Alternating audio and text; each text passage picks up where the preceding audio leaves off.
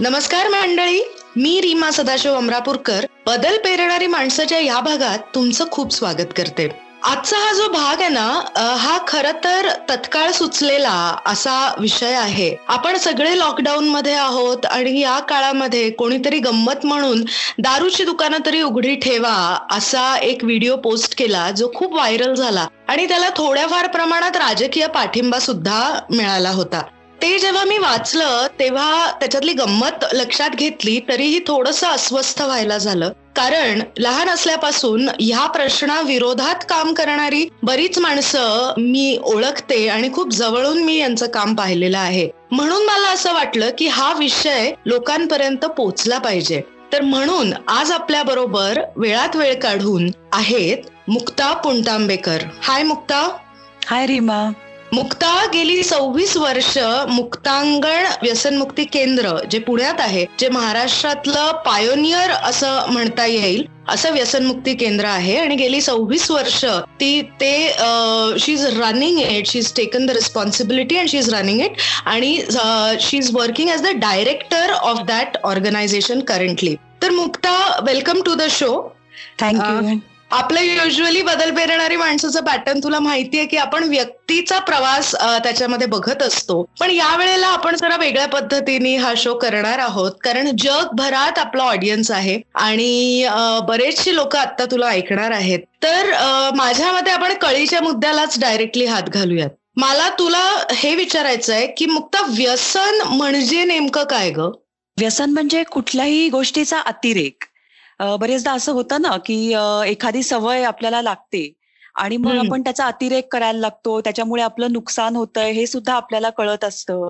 पण आपल्याला ती सवय सोडता येत नसते. तर साधारणपणे आपण याला व्यसन म्हणतो आणि आपल्याकडे आपल्याला जी कॉमन व्यसन माहिती असतात ती म्हणजे दारू सिगरेट ड्रग्ज ह्याच्यापैकी अंमली हो. पदार्थांचं व्यसन. पण जसं हो. हे. अंमली पदार्थांचं व्यसन आहे तसं वर्तनात्मक पण व्यसन असतात ना नुसत्या सवयीचं सुद्धा व्यसनामध्ये रूपांतर होऊ शकतं. ओके म्हणजे उदाहरणार्थ?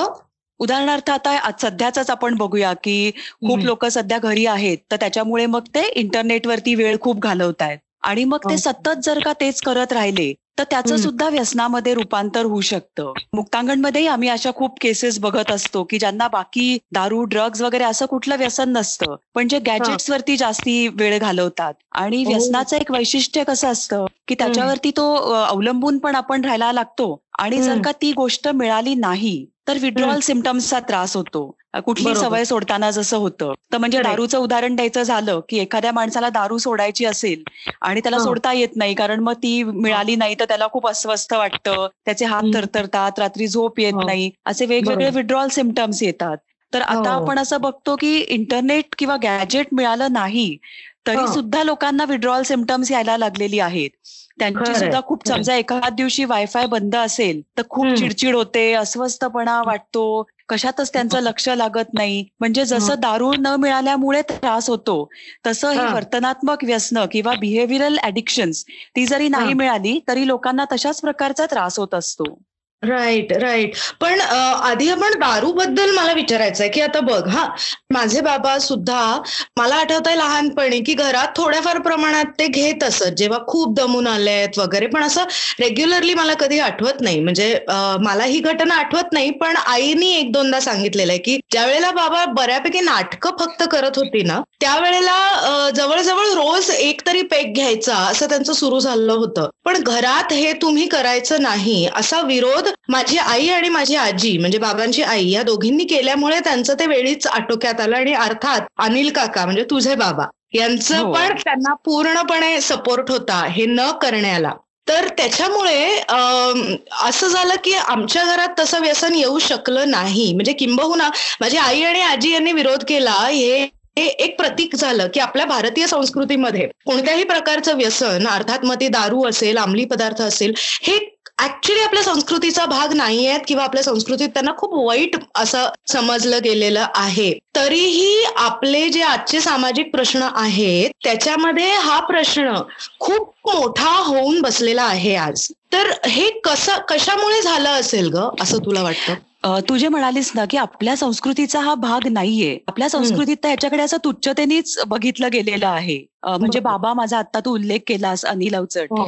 तर बाबा हो. नेहमी असं सांगतो की तो जेव्हा लहान होता आणि ओतूर सारख्या गावामध्ये राहायचा तर तेव्हा त्यांच्या हो. अख्ख्या गावात एकच असा माणूस होता की जो दारू प्यायचा आणि अख्खं. गाव त्याच्याकडे तो काहीतरी चुकीचं करतोय या. दृष्टीने बघायचं आणि तो. सुद्धा दारू पिऊन जेव्हा यायचा तेव्हा असं लपून छपून की कोणाच्या दृष्टीस पडणार नाही या पद्धतीने तो. यायचा पण आता. मात्र बघ कुठल्याही छोट्या गावात जरी आपण गेलो तरी. तिकडे बार असतो खूप लोक हो. म्हणजे कुठली छोटी पार्टी असली तरी सुद्धा लोक Correct. दारू पित असतात म्हणजे आता. दारू ही एक प्रतिष्ठेची गोष्ट झालेली आहे आणि हो. बाबाच्या शब्दात परत एकदा सांगायचं झालं तर तो हा. म्हणतो की पूर्वी कसं की आपण कोणी नवीन घर बांधलं आणि आपण घर बघायला गेलो तर लोक हो. दाखवायचे की आम्ही कसं देवघर वगैरे केलंय बघा मोठं आणि आता मात्र लोक हॉलमध्येच कसा बार केलाय बार. दाखवतात म्हणजे आता देवघराची जागा बारनी एक प्रकारे घेतलेली आहे आता ह्याला प्रतिष्ठा आली आहे लोकांच्या मनामध्ये हा. आणि एक ग्लॅमर आलंय सोशल ऍक्सेप्टन्स आलाय आणि ही गोष्ट. मला खूप घातक वाटते खरंय खरंय. अगदी खरंय. आणि हे आय थिंक जे सामाजिक बदल वेगाने होत आहेत ना गेल्या तीस पस्तीस वर्षातले त्याच अनुषंगाने हा हाही बदल झालेला आहे. असं हो, मला वाटतं. हो. आणि हे जे पॉझिटिव्ह को रिलेशन आहे ना ते प्रतिष्ठा आली हे एक कारण आहे. दुसरी अजून काही कारण असू शकतात. म्हणजे मला असं वैयक्तिक वाटतं की स्ट्रेस लेवल्स पण वाढल्या आहेत ना. कारण ह्या प्रकारच्या समाजाची आपल्या समाजाला तशी सवय किंवा ओळख नव्हती याच्यात. हो नव्हती. आणि ती प्रतिष्ठा आहे ना त्याच्यामध्ये आता तू तुझ्या बाबांचा उल्लेख केलास ज्यांना आम्ही हो. तात्या म्हणायचो. तर हो. तात्या असे खूप वेगळे होते. म्हणजे जरी ते फिल्म लाईन मधले होते तरी ते. असं कधी ते असं तुमच्या घरातलं वातावरण कधीच असं काही तशा प्रकारचं नव्हतं तर एक टिपिकल. मध्यमवर्गीय वातावरण तुमच्या घरामध्ये होतं पण आता हो. कसं झालंय की फिल्म्समध्ये आपण जे बघतो की हो.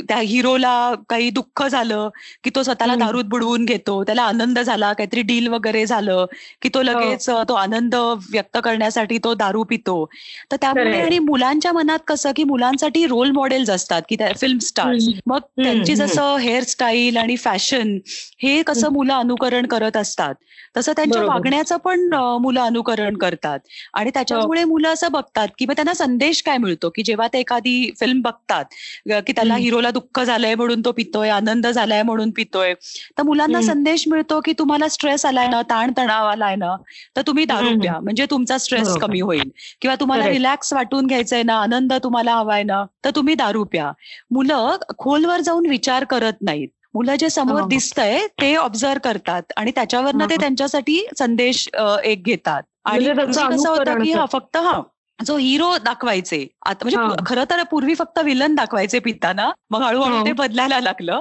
मग जो हिरो. असतो तो दाखवायला लागले आता तर म्हणजे हिरोईन सुद्धा दारू पिताना दाखवतात हो हो केलंय हा सिगरेट ओढताना दारू पिताना त्यामुळे. मुलांप्रमाणे आता मुलींनाही आकर्षण वाटतं त्यांनाही असं. वाटतं की दारू पिणं कूल आहे किंवा. मी एक असं एक काय इंडिपेंडंट झालेली आहे हे त्यांना दाखवायचं आहे असे खूप. गैरसमज आहेत आणि आता. तू जे सुरुवातीला म्हणालीस ना की स्ट्रेस खूप वाढलाय आणि म्हणून प्रमाण वाढू शकतं तर हाच. एक मोठा गैरसमज आहे की कुठलंही व्यसन करून स्ट्रेस जातो बरेचदा. लोक या गैरसमजांमुळेच त्या अंमली पदार्थांच्या आहारी जातात की जसं. हा स्ट्रेस कमी होतो त्याच्यामुळे त्याच्यामुळे. आनंद मिळतो हे दोन अतिशय महत्त्वाचे गैरसमज आहेत मिसकन्सेप्शन आहेत त्याच्या बाबतीतले. आणि. इतर पण आम्ही खूप बघतो आम्ही जेव्हा आमच्याकडे येणाऱ्या रुग्णांशी बोलत असतो म्हणजे आमच्याकडे. एक जण ऍडमिट होता आणि तो मी त्याला विचारत होते की कसं तुला व्यसन लागलं तर तो म्हणाला की. मी एक खेड्यातला मुलगा आणि मग मी शिकण्यासाठी पुण्यामध्ये आलो आणि मी हॉस्टेलला राहायला लागलो आणि. सगळी मुलं इंग्लिशमध्ये बोलायची. मला आता काही इंग्लिश बोलता नाही यायचं त्या सगळ्या मुलांमध्ये मी कसं मिक्स व्हायचं याची खूप लाज वाटायची मग कोणीतरी मला सांगितलं की तू दारू पी म्हणजे तुला आत्मविश्वास वाटेल आणि मग तो दारू. प्यायला लागला मग मी त्याला विचारलं हो. ऍक्च्युली की वाढला का तुझा आत्मविश्वास तर तो म्हणाला की तो हो. असा एक खोटा आत्मविश्वास वाढला म्हणजे मी इंग्लिश तर बोलायचो पण ते इतकं चुकीचं हो. बोलायचो की लोक मला हसायची आणि ते तेव्हा नाही हो. माझ्या लक्षात आलं म्हणजे हा पण एक. गैरसमज आहे की दारूमुळे आत्मविश्वास वाढतो दारूमुळे हा. तब्येत सुधारते म्हणजे हा. म्हण- म्हणजे हे जे तू सांगतेस की दारूचे जे परिणाम आहेत ते खरं तर खूप क्षणिक आहेत. म्हणजे हो. जे होतात अचीव ते. पण त्याचे लॉंग टर्म इफेक्ट आपल्या शरीरावर आणि मनावर काय होतात ग? खूपच वेगवेगळे त्याचे लॉंग टर्म इफेक्ट्स असतात.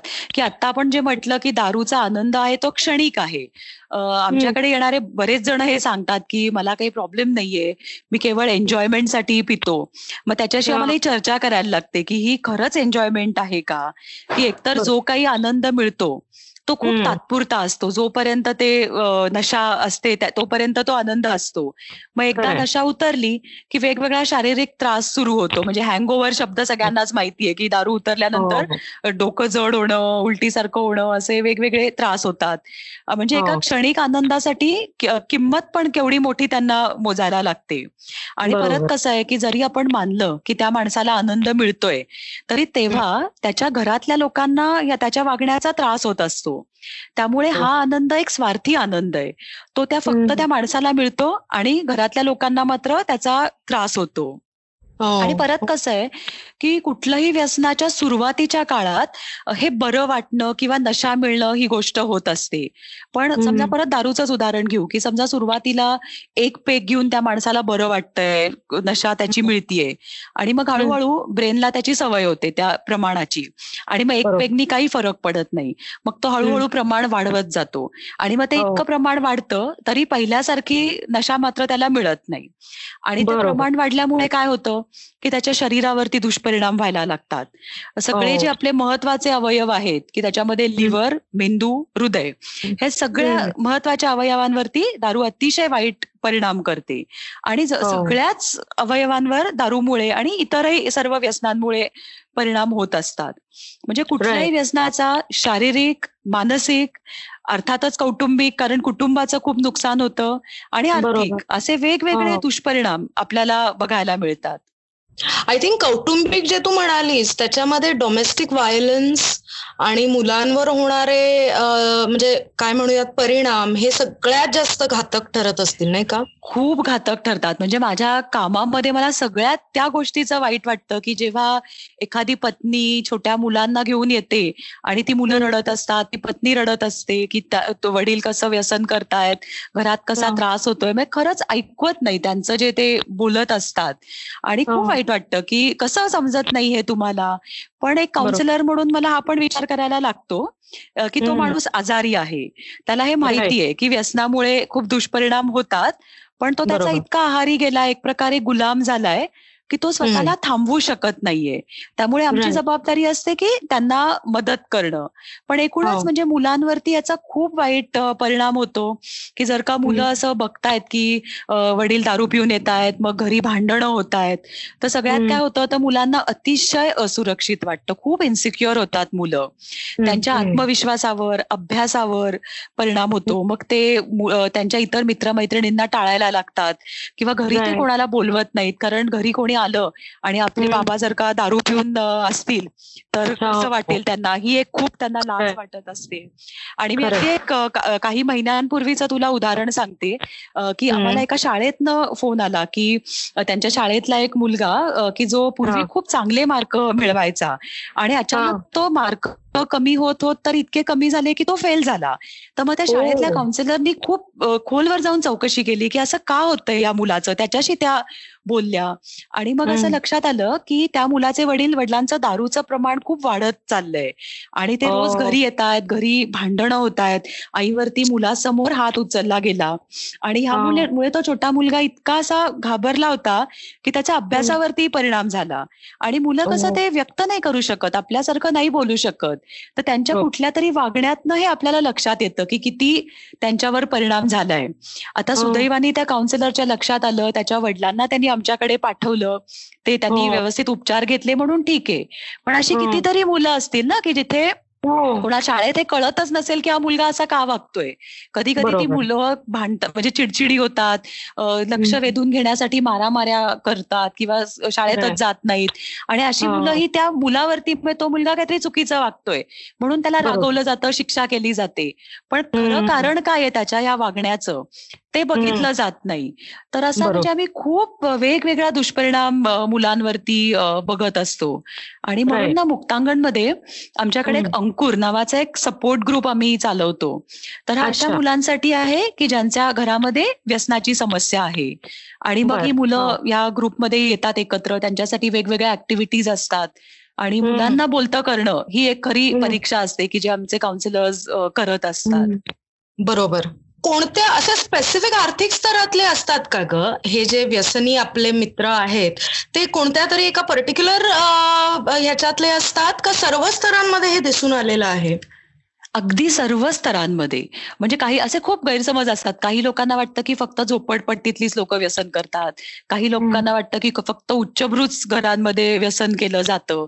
तर व्यसन. अगदी सर्व प्रकारच्या आर्थिक स्तरांमध्ये आता शिरलेलं आहे इव्हन वयोगट म्हणशील तरी सर्व प्रकारच्या वयोगटामध्ये शैक्षणिक पात्रता सुद्धा व्यसन बघत नाही म्हणजे अगदी. सर्व प्रकारच्या लोकांमध्ये आणि पूर्वी जे फक्त पुरुषांमध्ये होतं ते तर आता. महिलांमध्ये पण आपण बघतोय त्यामुळे अगदी. व्यसने सर्वांमध्येच कॉमनली आता आपल्याला दिसून येतं करेक्ट पण महिलांचे प्रश्न अजून खूप कॉम्प्लिकेटेड होत असतील ना ग हो ना खूपच वेगळे ते प्रश्न आहेत दहा वर्षापूर्वी आम्ही मुक्तांगणमध्ये निशिगंध नावाचं एक वेगळं व्यसनमुक्ती केंद्र सुरू केलं की जे फक्त हो. महिलांसाठी आहे आणि म्हणजे ही. आमच्यावर वेळ आली असंच मी म्हणेन म्हणजे याचा आम्हाला हो. अजिबातच अभिमान वाटत नाही कारण. पूर्वी जेव्हा लोक कोणी स्टुडंट्स वगैरे आले ना तर ते आम्हाला. विचारायचे की फक्त पुरुष रुग्ण दिसत आहेत महिला कुठे आहेत तर मी. अगदी जेव्हा सुरुवातीला मुक्तांगणमध्ये असा मला कोणी प्रश्न विचारला तर मला खूप. आश्चर्य वाटायचं की मी सांगायचे नाही नाही. आमच्याकडे नाही बायका वगैरे दारू पीत पण हळूहळू परिस्थिती बदलायला. लागली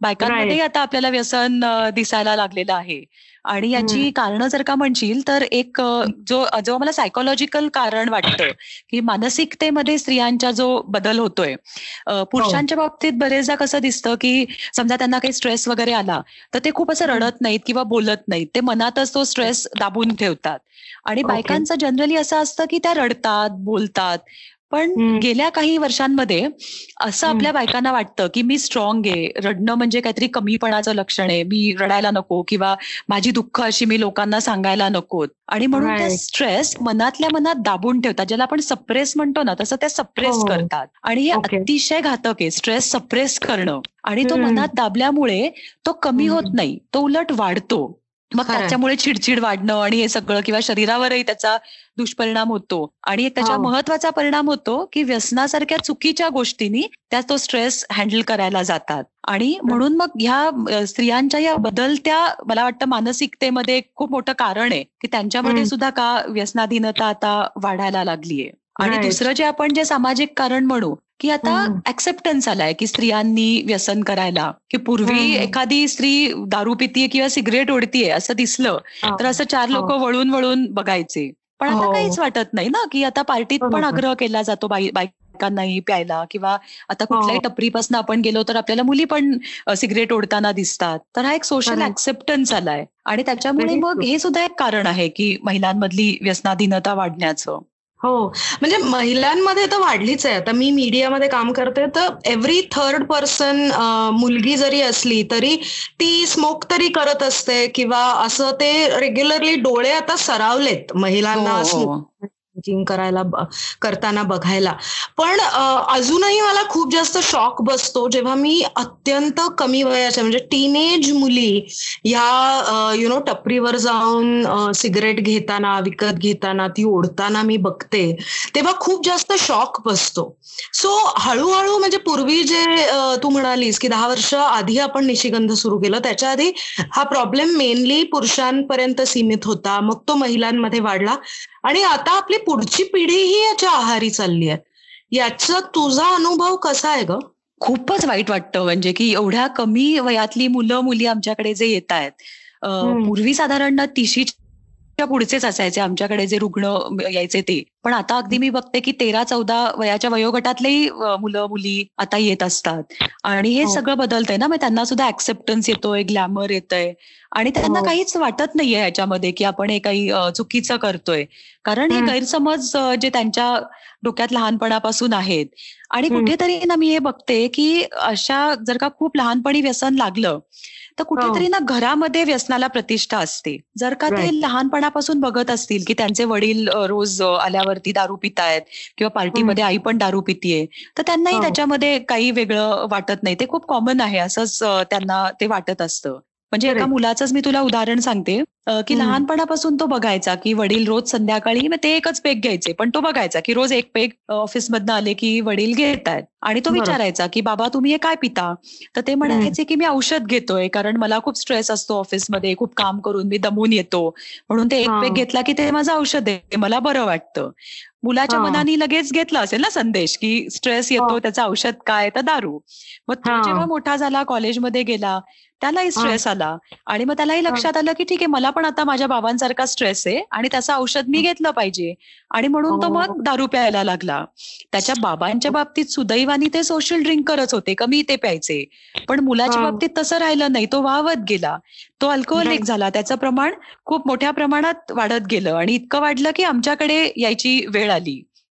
त्यामुळे हो. असं पण दिसून येतं की घरामध्ये जर का लहानपणापासून ते बघतायत आई वडील व्यसन अ, म्हणजे दारू पितायत किंवा सिगरेट हो. ओढतायत तर मुलांनाही ते आकर्षण वाटतं मी आणखीन. एक सिगरेटचं तुला उदाहरण देते की. आमच्याकडे एक वडील ओपीडी मध्ये मुलाला घेऊन आले आणि तो मुलगा तेरा वर्षाचा होता आणि वडील म्हणाले की हो. माझा तेरा वर्षाचा मुलगा आणि तो आता सिगरेट ओढायला लागलाय तर मी आधी. त्या मुलाला थोडा वेळ बाहेर बसायला सांगितलं आणि मी. वडिलांना विचारलं की तुम्ही सिगरेट ओढता का आम्हाला हा प्रश्न पालकांना विचारायलाच लागतो ऍक्च्युली. वडील म्हणाले हो मी चेन स्मोकर आहे मी खूप सिगरेट ओढतो दिवसभर तर मग मी त्यांना. म्हटलं की मग मी तुमच्या मुलाला कसं सांगू तू सिगरेट ओढू नको तर वडिलांचं. असं उत्तर होतं की मी तेराव्या वर्षी नव्हतं ओढत मी जेव्हा नोकरीला. वगैरे लागलो तेव्हा मी ओढायला लागलो तर मला. वडिलांना सांगायला लागलं ना की मुलाला हे माहिती नाही मुलांना आपण हे असं काही म्हणजे सांगू नाही शकणार की वडील लहान वयात पित नव्हते ओढत नव्हते तू पण मोठा झाल्यावर ओढ वगैरे मुलं. आपण जे सांगतोय त्याच्याकडे मुलांचं लक्ष नसतं आपण जे वागतोय ते मुलं ऑब्झर्व. करत असतात आणि त्याच्यावरनं मुलं शिकत असतात तर हे त्या पालकांना मला सांगायला लागलं. त्यामुळे हे पण एक महत्वाचं कारण आम्ही बघत असतो. बरोबर बरोबर.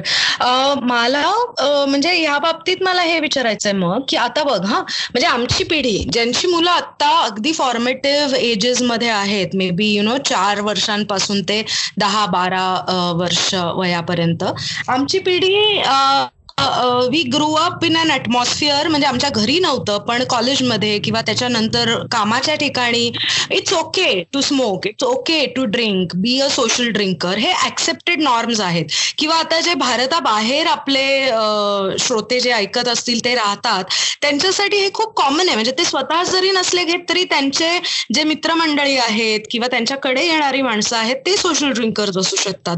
तर मुलांना आपण हे कसं सांगायचं की हे आम्ही करतो हे आम्हाला करावं लागतं किंवा आम्ही हे कधीतरी करतो तर इव्हेंच्युअली तुम्हाला चॉईस आहे हा की हा करायचं की नाही पण तुम्ही हे आता करू नका किंवा याच्यापासून लांब राहा हे करण्यासाठी is there a way out हा प्रश्न मला वाटतं आपण प्रत्येकाने स्वतःलाच विचारून घ्यायचा आहे की मला Okay. माझी मुलगी किंवा माझा मुलगा जेव्हा मोठा होईल आणि तो दारू. पिईल किंवा सिगरेट ओढेल तेव्हा मला काय वाटणार आहे मला ते चालणार आहे का? मग ठीक आहे मग त्याच्यासमोर तुम्ही प्या ओढा. पण असं जर का मला नाही मला अजिबात चालणार नाही असं जर का उत्तर असेल तर तुम्हाला त्याच्यासमोर पिऊन चालणारच नाहीये. कारण मी. मगाशी म्हटलं तसं की तुम्ही त्याला काय वाटेल ते सांगा की दारू काही वाईट असते किंवा ती तू पिऊ. नकोस मी आता खूप मोठ्या वयात मी आता पितोय किंवा पितीये. तर तुमच्या सांगण्याकडे मुलांचं लक्षच नसतं. मुलं फक्त. तुम्ही कसं वागतात? तेच बघतात. त्यामुळे तुम्ही हा प्रश्न स्वतःला विचारा की मला माझ्या मुलाला किंवा मुलीला हे चालणार आहे का? आणि मग तुमचंच तुम्हाला उत्तर मिळेल. आणि मग त्याप्रमाणे तुम्ही. करू शकता. पण बरोबर, एकूणच कसं म्हणजे- आहे की सोशल ड्रिंकिंग सुद्धा हे खूप घातक आहे. असं डब्ल्यूएचओ सांगते जागतिक आरोग्य संघटनाच सांगतेय की सोशल हो. ड्रिंकिंग करणं कधी मधी पिणं हे सुद्धा आपल्या शरीराच्या दृष्टीने घातक आहे. म्हणजे बघ की आता आपण बरेचसे जण आपण खूप ऑर्गॅनिक भाज्या घेतो विकत ऑर्गॅनिक फूड ह्याच्यावरती आपण खूप आपला भर असतो किंवा भाज्या. आपण खूप वेळा धुवून घेतो की आपण ते केमिकल्स वगैरे आपल्याला अजिबात नको असतात. आणि आपल्याला. भाज्यांमधले केमिकल्स नको असतात. पण मग ही एवढी केमिकल्स कशी चालतात आपल्याला? म्हणजे एका सिगरेटमध्येच असं बघतो की दोन हजार वगैरे काहीतरी कार्सिनोजेन्स असतात. कॅन्सर हो. कॉझिंग केमिकल्स असतात. किंवा. दारूमध्ये सुद्धा अनेक प्रकारची केमिकल्स आहेत की ती आपल्या लिव्हर कारण ती पचनासाठी तर लिव्हर कडेच येतात. आणि मग तुम्ही कमी प्या किंवा जास्ती प्या. लिव्हरवरती व्हायचा तो परिणाम तर होतच असतो. तर त्याच्यामुळे तब्येतीची जर का तुम्हाला खूप काळजी असेल ना तर मला वाटतं की याच्यापासून लांब राहिलेलं बरं. कारण आता जे आमच्याकडे समजा मुक्तांगणमध्ये उपचार घेत आहेत की जे आज अल्कोहोलिक आहेत किंवा ज्यांचं स्मोकिंगचं प्रमाण खूप वाढलंय ड्रग्सचं प्रमाण खूप वाढलंय तेही एकेकाळी खूप कमीच पिणारे होते. कधीतरी पार्टीत वर्षातनं एकदा महिन्यातनं एकदाच घेणारे होते. मग त्यांना हे कळलंच हो. नाही की हळूहळू त्यांचं प्रमाण कसं वाढलं. आपलं प्रमाण पुढे वाढणार आहे का नाही हे कळायला आता हो. कुठलीच टेस्ट उपलब्ध नाहीये. त्यामुळे आणि डब्ल्यूएचओ सांगतं म्हणजे आतापर्यंत तर ते सांगायचे की समजा शंभर सोशल ड्रिंकर्स असतील तर साधारण बारा लोक त्यातले अल्कोहोलिक्स बनतात बारा टक्के त्याचं प्रमाण आहे. हो. आणि आता त्यांचा रिसर्च सांगतो की पंचवीस टक्क्यावर गेले तुझे स्ट्रेस बेस सगळं म्हणतेस ना हे पंचवीस हो, टक्क्यावर गेले. म्हणजे आता आपल्याला पंचवीस टक्के चान्स आहे की जर का आपण सोशल ड्रिंकर असू तर की आपण पुढे अल्कोहोलिक बनू शकतो. आता की आपण छाती टोकपणे कोणी सांगूच शकणार नाही की मी नाही अल्कोहोलिक बनणार. कारण ते तुमच्या हातात नाहीच आहे तुमच्या ब्रेनवरती कसे परिणाम होतील हे पुढेच कळणार आहे. आता कळणारच नाहीये. त्यामुळे माझं उत्तर असं की चान्स कशाला घेता ना? आणि आनंद मिळवण्याचे खूप चांगले मार्ग आहेत. ते आपण उपभोगू शकतो. बरोबर. म्हणजे आपल्याला जर आपल्या पुढच्या पिढीला आपल्या मुलांना या व्यसनांपासून या पॉइझनपासून असंच म्हणते आता मी या पॉइझनपासून जर लांब ठेवायचं असेल तर आपण स्वतः त्याच्यापासून लांब राहणं हाच एकमेव मार्ग आहे. अतिशय महत्त्वाचा मार्ग आहे त्याच्यासाठी. ओके ओके वंडरफुल वंडरफुल पण मला विचारायचं हे झालं सिगरेटचं दारूचं जे आजकाल सर्रास लोकांच्या घरात असतं दिसतं मुलांना. पण आता हे जे आमली पदार्थ आहेत हा वेगवेगळ्या प्रकारचे ड्रग्ज आहेत. म्हणजे असे ड्रग्ज आहेत की ज्याची नावंही आपण कोणी ऐकलेली म्हणजे आम्ही कोणी ऐकलेली नसतात. आता ही शाळांमधून मित्रमैत्रिणींमधून याच्यातून मुलांपर्यंत पोचतं. तर ते त्या बाबतीत मुलांशी कसं बोललं पाहिजे ग? ओके आता जे ड्रग्ज आहेत ना तर त्याचं सुद्धा हळूहळू प्रमाण आपण बघतोय हा की याच्यामध्ये एक वीडचं नाव सगळ्यांनीच ऐकलं असेल म्हणजे हो. गांजा आपण ज्याला म्हणतो कॅनाबीस तर ह्याचं प्रमाण आता हळूहळू वाढताना दिसतंय. म्हणजे बाकी ड्रग्ज आहेतच पण थोडी यंग मुलांमध्ये वीडला जरा प्रतिष्ठा यायला लागलीये. आणि ते पार्टीमध्ये वगैरे ओढलं जातं किंवा असंच मित्रांचा ग्रुप जमलाय. आणि याच्या बाबतीत एक गैरसमज असा आहे की वीडचं ऍडिक्शन होत नाही. पण हा खूप मोठा गैरसमज आहे. वीडचं सुद्धा हळूहळू प्रमाण वाढत जातं. कधीतरी पार्टीत हो. आता तुम्ही घेऊ शकता काही महिने. आणि मग तुमच्या कंट्रोलच्या बाहेर मात्र ती परिस्थिती जाणार आहे. याचं भान आपण आता ठेवायला पाहिजे पाहिजे. त्यामुळे वीड हे ऍडिक्टिव्ह आहे. लोक इंटरनेटवरती वेगवेगळ्या साईट्स वरती काहीतरी रिसर्च वाचत असतात. आणि काही चुकीचे रिसर्च तिथे असतात की वीडचं ऍडिक्शन होत नाही वगैरे. पण तसं नाहीये. म्हणजे ते ठीक आहे. आपण रिसर्च सगळे बाजूला ठेवू. माझा अनुभव मी तुम्हाला सांगते की मुक्तांगणमध्ये सुमारे दहा टक्के जे येणाऱ्या रुग्णांमध्ये दहा टक्के रुग्ण हे वीडचे असतात. आणि एखादा जेव्हा मला असा फोन येतो ना की माझा काय पंधरा वीस पंधरा सोळा वर्षाचा मुलगा आहे त्याला व्यसन लागले आणि मी जेव्हा मला असं जरा धडधडतं की कसलं व्यसन आहे. आणि वीडचं म्हटलं की अरे बापरे असाच माझ्या डोक्यात विचार येतो. कारण हे खूप खूप वाईट परिणाम शरीरावर मनावर सगळ्यावरच करत असतं आणि त्यातनं बाहेर पडणं त्या मुलाला खूप अवघड जातं. इतका तो त्याची सायकोलॉजिकल डिपेंडन्सी ही प्रचंड असते. तर त्याच्यामुळे ही म्हणजे बरीचशी व्यसनं आहेत आत्तावीड आहे पुढे अजून काहीतरी येतील. पण आपण आपल्या मुलांना ह्याच्यापासून बाहेर ठेवण्यासाठी एक महत्वाची गोष्ट करू शकतो की मुलांबरोबरचा संवाद आपल्याला खूप चांगला ठेवायचा आहे. कम्युनिकेशन चांगलं ठेवायचंय. तर त्याच्यासाठी काही नाही छोट्या छोट्या गोष्टी आपल्याला करायच्या आहेत की खूप वेळा ना असं आम्ही पालक सभांना पेरेंट्स मिटिंगला बोलावतात ना आणि मग पेरेंट्स हो. आम्हाला विचारतात की मुलं आम्हाला सगळं सांगत नाही दिवसभरातलं काय झालं वगैरे. मग आम्ही त्यांना एक ना साधा प्रश्न विचारतो की तुम्ही रात्रीचं जेवण एकत्र घेता का सगळे ऍज अ फॅमिली तर खूप जास्तीत जास्त लोक सांगतात की नाही आम्ही एकत्र नाही घेत. मग काहीतरी कार्यक्रम कुठला तरी बघत घेतात टीव्हीवर वगैरे किंवा फोन चालू असतो तेव्हा त्यांचा आपाप आपलं जेवतात. हो. तर आम्ही त्यांना सांगतो की तुम्ही ना कम्युनिकेशनची एक खूप चांगली संधी गमावताय. रात्री तुम्ही सगळ्यांनी एकत्र बसून जेवा गप्पा मारा आणि बघा तुमचं कम्युनिकेशन किती छान इम्प्रूव्ह होऊ शकतं. फक्त तेव्हा हो. उगीच अभ्यासाचे विषय मुलांना काही टोकणं हे अवॉइड करायचंय. ना आता मुलंच आपल्याला अवॉइड करतील. तर त्याच्यामुळे मग तेव्हा आपण छान मजेत काय दिवसभरात चांगलं जा म्हणजे पॉझिटिव्ह विषयांवरती आपण गप्पा मारू शकतो. आणि एरवी पण थोडं मुलांना समजून घ्यायचंय. आता बघा मी माझ्या मुलाचं ईशानचं उदाहरण देते की तो जेव्हा असा एक आठवी नववीत होता तेव्हा तो त्याला असं केस वाढवायला फार आवडायला लागलं. तर मी त्याला म्हणायचे की तू का केस वाढवतोयस वगैरे? तर तो म्हणाला की माझा कॉन्फिडन्स त्याच्यावरती अवलंबून आहे. तर मी म्हटलं की ठीक आहे मग शाळेत मी तुला सांगितलं केस कापायला. तर तू सांगते मग त्यांनी प्रिन्सिपलला सांगितलं की माझा कॉन्फिडन्स माझ्या केसांवर अवलंबून आहे त्यामुळे मला केस वाढवायचे तर तिने ऍक्सेप्ट केलं ते. ती मला ठीक आहे तू वाढव केस. तर मला एक खूप चांगलं उदाहरण वाटलं. कारण ना पालक किती छोट्या छोट्या कारणांनी मुलांची भांडत असतात.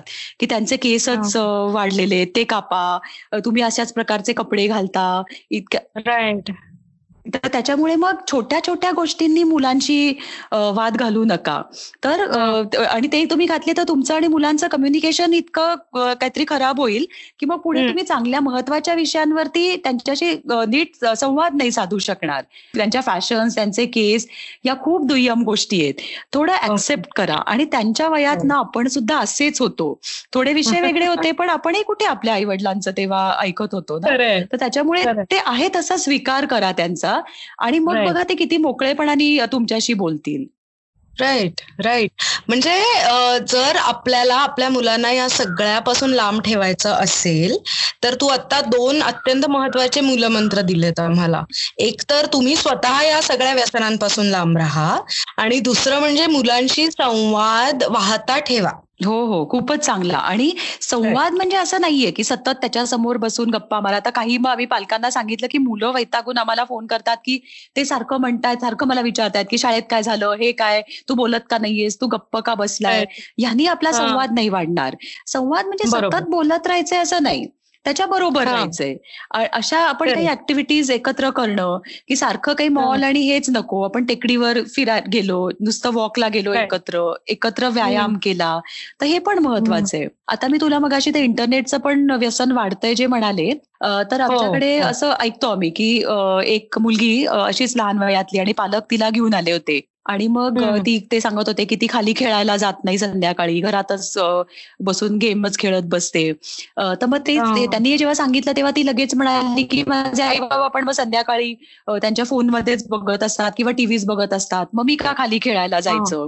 तर आपल्याला वाटतंय ना की आपल्या मुलांनी व्यायाम करावा खाली मोकळ्या हवेत जावं? तर आपण सुद्धा ते त्यांच्या बरोबर करायला पाहिजे. आपल्याला आपण त्यांचे चांगले रोल मॉडेल व्हायला पाहिजे. तर आपण जर का आपण त्यावेळेला मोकळ्या हवेत फिरायला गेलो तर आपल्या मागोमाग मुलं पण येणार आहेत. तर त्याच्यामुळे सारखं मुलांना लेक्चर देणं त्यांना सारखे प्रश्न विचारणं म्हणजे संवाद नाही. तर त्यांना वेळ देणं एकत्र ऍक्टिव्हिटीज करणं. आणि अर्थातच मला माहितीये की आपण सगळ्याच वर्किंग मदर्स आहोत की आपण मुलांना काही असा खूप जास्ती वेळ नाही देऊ शकत. तर माझी आई नेहमी मला एक क्वालिटी टाइम द्यायची की ती डॉक्टर होती आणि खूप बिझी असायची. तर ती दिवसाकाठी किती अर्धा पाऊण तास आम्हाला देऊ शकायची मला आणि माझ्या बहिणीला. पण मग तेव्हा ती आमच्या आमच्याशी गप्पा मारायची आम्हाला गोष्टीची पुस्तकं वाचून दाखवणं किंवा जे काही स्वयंपाक किंवा काही घरातली ऍक्टिव्हिटी करायची आहे ती आम्ही मिळून करायची. तर मुलांना पसारा करू दे मुलांना मस्ती करू दे आवाज करू दे हेच कम्युनिकेशन आहे ऍक्च्युली त्याच्याचमुळे आपलं कम्युनिकेशन इम्प्रूव्ह होणार आहे. त्यामुळे आपण क्वांटिटी टाइम नाही तर क्वालिटी टाइम मुलांना द्यायचा आहे. करेक्ट आता ना मी येते दुसऱ्या बाजूकडे. हा की हे बरोबर आहे की इन नॉर्मल रुटीन आपल्याला क्वांटिटी देताच येत नाही म्हणून आपण जो मिळेल तो क्वालिटी टाइम मुलांबरोबर घालवायचा. पण आता गेले महिना दीड महिना लॉकडाऊन मध्ये सगळ्यांना खूप क्वांटिटी टाइम मिळालेला आहे. हो हो अगदी बरोबर आहे. त्याच्यामुळे वेगळ्या प्रकारचा स्ट्रेस वाढतो आहे. तर तुम्हाला म्हणजे may be some parents have realise that their children have some addiction किंवा some families might have realise that they somebody some family member has some sort of addiction तर how are you guys dealing with this आत्ता? Currently आम्ही ना घरातल्या लोकांना सांगतो किंवा त्या व्यसनी माणसालाही सांगतो की तुम्ही लॉकडाऊन कडे एक सकारात्मक दृष्टीने बघा. हा एक पॉझिटिव्हली बघा की त्याचा फायदा करून घ्या. की आता हो. सुरुवातीला तू जो व्हिडिओचा उल्लेख केलास की एका माणसाने हो. तो व्हिडिओ टाकला की मला रोज दारू प्यायची सवय आणि रोज दारूची पण दुकानं उघडी ठेवा आणि सुदैवानी हो. काही तसं झालं नाही कारण दारू काही जीवनावश्यक वस्तू नाहीये तर आम्हाला मग असे आमच्या हेल्पलाईन वरती वगैरे फोन यायला लागले की मला व्यसन आहे पण आता ते मिळत नाहीये त्रास होतोय काय करू तर प्रत्येकाला आम्ही हे सांगितलं की याचा फायदा करून घ्या. आता जर का तुम्हाला एकतर तुम्हाला संधी मिळतीये घर बसल्या व्यसन सोडायची. कारण त्याची उपलब्धता अवेलेबिलिटी हे व्यसन वाढायचं महत्वाचं कारण असतं. तर आता ते मिळतच नाहीये. त्यामुळे तुम्ही घरी मग ते कधी मिळेल कसं मिळेल हा विचार करण्यापेक्षा ऍक्सेप्ट करा. की आता मला मिळत नाहीये आणि मग जो काही मला त्रास होतोय विड्रॉल सिमटम्स येतात त्याच्यासाठी तुम्ही मग फोनवरनं पण मदत घेऊ शकता. जास्ती त्रास होत असेल तर डॉक्टरांची मदत घेऊ शकता. तर ही एक सुवर्ण संधी लोकांना ज्यांना व्यसनाची समस्या आहे त्यांना या लॉकडाऊनच्या निमित्ताने एक उपलब्ध झाली. आणि हो. आम्हालाही असं दिसलं की आमचे काही रुग्ण मित्र असे होते की जे मुक्तांगणला ऍडमिट झाले होते बाहेर गेले परत त्यांचं व्यसन सुरू झालं रिपीटर्स आम्ही ज्यांना हो. म्हणतो किंवा रिलॅप्स केसेस हो. तर आम्ही त्यांच्या फोनवरून फॉलोअप ठेवत गेलो की त्यांचं कसं चाललंय? तर आम्हाला दिसलं की चांगलं चाललंय. म्हणजे त्यांना आपोआपच त्यांचं व्यसन घरातच त्यांनी थांबवलं. आणि आता आम्ही अर्थातच त्यांना हे काउन्सिलिंग करतोय की लॉकडाऊन नंतर जेव्हा दुकानं उघडतील तेव्हा लगेच धावत जाऊ नका ते घ्यायला. आता जे व्यसन बंद आहे ते मेंटेन करा तुम्ही. कारण जे अल्कोहोलिक असतात ते नंतर कमी प्रमाणात व्यसन नाही करू शकत. ते परत म्हणजे ते सोशल ड्रिंकर नाही होऊ शकत. त्याचं व्यसन लगेच परत वाढतं. तर त्याच्यामुळे हो. मग घरी बस आपण बसतोय. याचे आपण म्हणजे आता ही आली आहे परिस्थिती ना ते आपण काही आता टाळू शकत नाही. तर त्याच्याकडे आपण पॉझिटिव्हली बघू शकतो. राईट राईट म्हणजे घरी बसून म्हणजे आम्ही घरी बसलोय तू अजूनही कार्यरत आहे. तुमची कामं अव्याहत सुरू आहेत आणि मला मुक्ता तू इतकी सुंदर माहिती सांगितलीस आणि इतक्या साध्या शब्दात सगळ्यांना समजेल अशा पद्धतीने आम्हाला समजावून सांगितलंयस की व्यसन हे नेमकं काय आहे आणि ते कशा पद्धतीने आपल्या सगळ्यांच्या आयुष्यात म्हणजे प्रत्येकाच्या घरापर्यंत आज पोचलेलं आहे. गेल्या काही वर्षात तर ते खूपच जास्त वाढलेलं आहे आणि त्याच्याशी आता आपल्या सगळ्यांना जसं कोरोनाशी सगळे मिळून दोन हात करतायत तसं नियर फ्युचरमध्ये आपली जर पुढची पिढी वाचवायची असेल तर आपल्या सगळ्यांना दोन दोन हात करणं आवश्यक आहे. तर थँक्यू सो मच मुक्ता. आणि इतरांना जे ऐकतायत त्यांना मी सांगतेय की दारूचे परिणाम जे मुक्ताने आता आपल्याला सांगितलं दारूचे परिणाम दारूमधून मिळणारा आनंद हा क्षणिक असतो पण तुमच्या मनावर आणि शरीरावर त्याचा होणारा परिणाम हा फार दूरगामी आणि फार वाईट असतो. त्याच्यामुळे स्वतःही याच्यापासून वाचा आणि तुमच्या मुलांनाही याच्यापासून नक्की वाचवा. Anything else Mukta you would like to add हा मला ह्याच्यात असं सांगायचंय की आपण चांगल्या गोष्टीचं पण व्यसन करू शकतो ना. म्हणजे जसं पुस्तकं वाचणं संगीत हो. ऐकणं व्यायाम करणं हे सुद्धा आपल्याला एक प्रकारे नशा देतात. आणि लॉकडाऊन मध्ये सारखं बोर होऊन सारखं कुठल्या तरी गॅजेट समोर बसण्यापेक्षा आपण काहीतरी घरच्या घरी व्यायाम करणं प्राणायाम करणं संगीत ऐकणं आपल्या घरातली सगळी पुस्तकं काढून आता मुलांना आपण पुस्तकं वाचून दाखवू शकतो. आणि लहान वयातच मुलांना हे जर का छंद लागले ना तर त्यांना हो. दारू ड्रग्ज या कसलीच त्यांना मोठं झाल्यावरती गरज पडणार नाही. तर त्याच्यामुळे आता आपल्याला नशा करायची आहे पण ती सकारात्मक चांगल्या गोष्टींची करायची आहे. वा on a lighter note Mukta Tu marathon runner आहेस if I am not mistake तर मग सध्या तुझं रनिंगचं कसं म्हणजे how are you managing your self आम्ही घरातच खूप व्यायाम करतो. आम्ही घरातच कॉरिडॉरमध्ये पळतो. आम्ही माझा नवरा वगैरे तर एकवीस किलोमीटर लॉबीमध्येच पळतो. त्याच्यामुळे आम्ही घरातल्या घरातच भरपूर व्यायाम करतोय. आणि तेच आहे ना accept the things you can change जर का तुम्हाला हे ऍक्सेप्ट करायचंय तर मग तुम्हाला जे तुम्ही ऍक्सेप्ट जेव्हा करता तेव्हाच तुम्ही त्या परिस्थितीशी जुळवून घेता आणि त्यातल्या त्यात काय करता येईल हे तुम्ही बघू शकता. त्यामुळे जे आपल्याला आहे ते आपण तिथे आपण करू ती गोष्ट करू शकतो.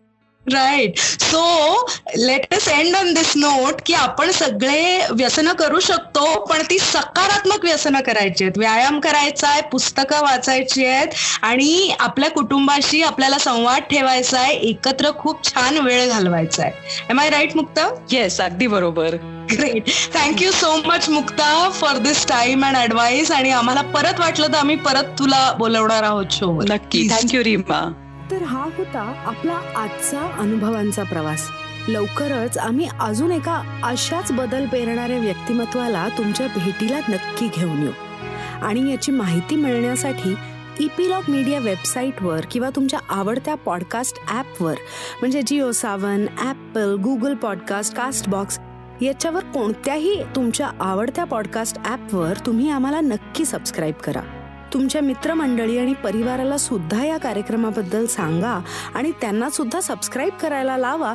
म्हणजे त्यांनाही या अद्भुत आणि प्रेरणादायी अनुभवाचा एक भाग होता येईल. तसंच सोशल मीडियावर ॲट इपिलॉग मीडियावर तुम्ही कमेंट किंवा डीएम नक्की करू शकता. जर तुम्ही ॲपल डिव्हायसेस वापरत असाल तर ॲपल पॉडकास्टवर आम्हाला नक्की रेट करा. म्हणजे जास्तीत जास्त लोकांपर्यंत पोचायला आम्हाला मदत होईल. धन्यवाद.